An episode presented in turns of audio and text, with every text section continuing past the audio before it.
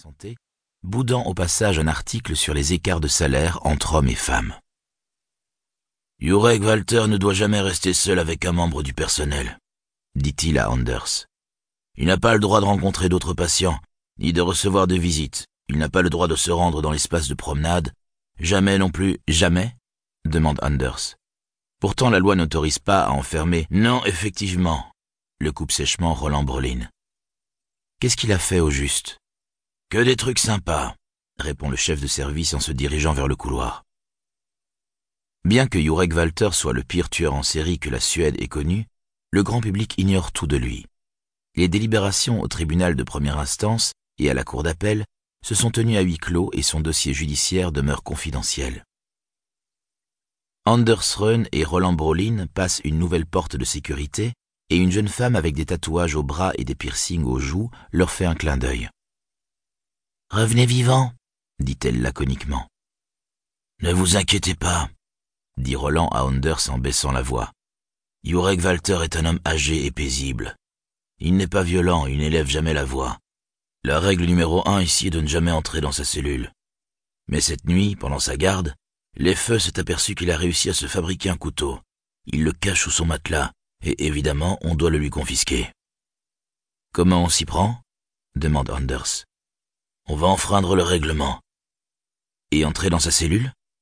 Vous allez y entrer, et vous lui demanderez gentiment de vous donner le couteau. Je vais entrer dans...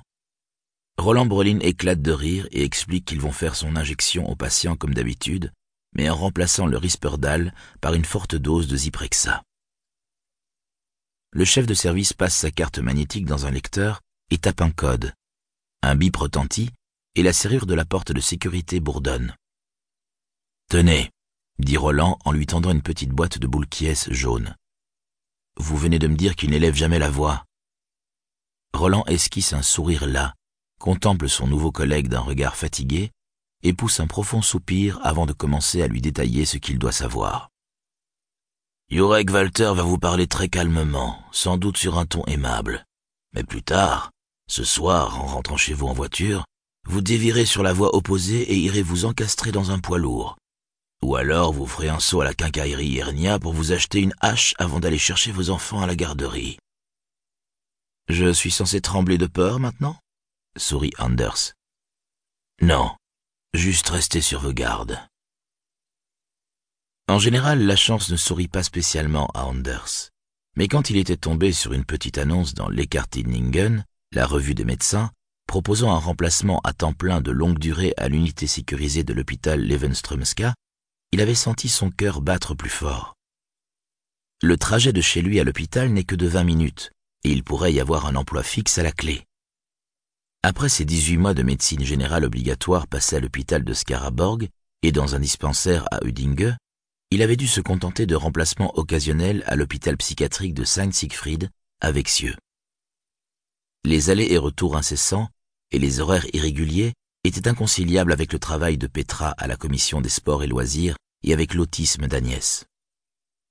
Seulement deux semaines plus tôt, Anders et Petra avaient eu une discussion afin d'envisager une solution. Ça ne peut plus durer comme ça, avait-il dit très calmement. Qu'est-ce qu'on va faire alors? Je ne sais pas. Les larmes coulaient sur les joues de Petra. Le référent de leur fille à la maternelle avait signalé qu'Agnès avait eu une journée difficile. Elle avait refusé de lâcher son verre de lait et les autres enfants s'étaient moqués d'elle. Elle ne voulait pas admettre que le goûter était terminé, puisque son père n'était pas venu la chercher comme d'habitude.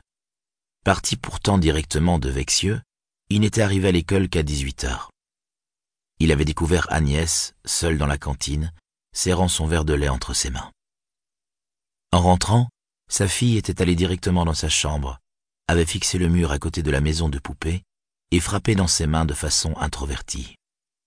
Elle dit qu'il y a de petits bâtons gris qui apparaissent, qu'elle doit compter et stopper. Elle fait ça quand l'angoisse est trop forte. Parfois dix minutes suffisent pour la calmer, mais ce soir-là, ça avait duré plus de quatre heures avant qu'ils puissent la mettre au lit.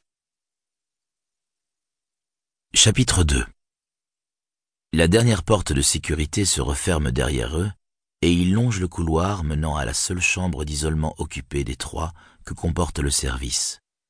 Le néon du plafond se reflète dans le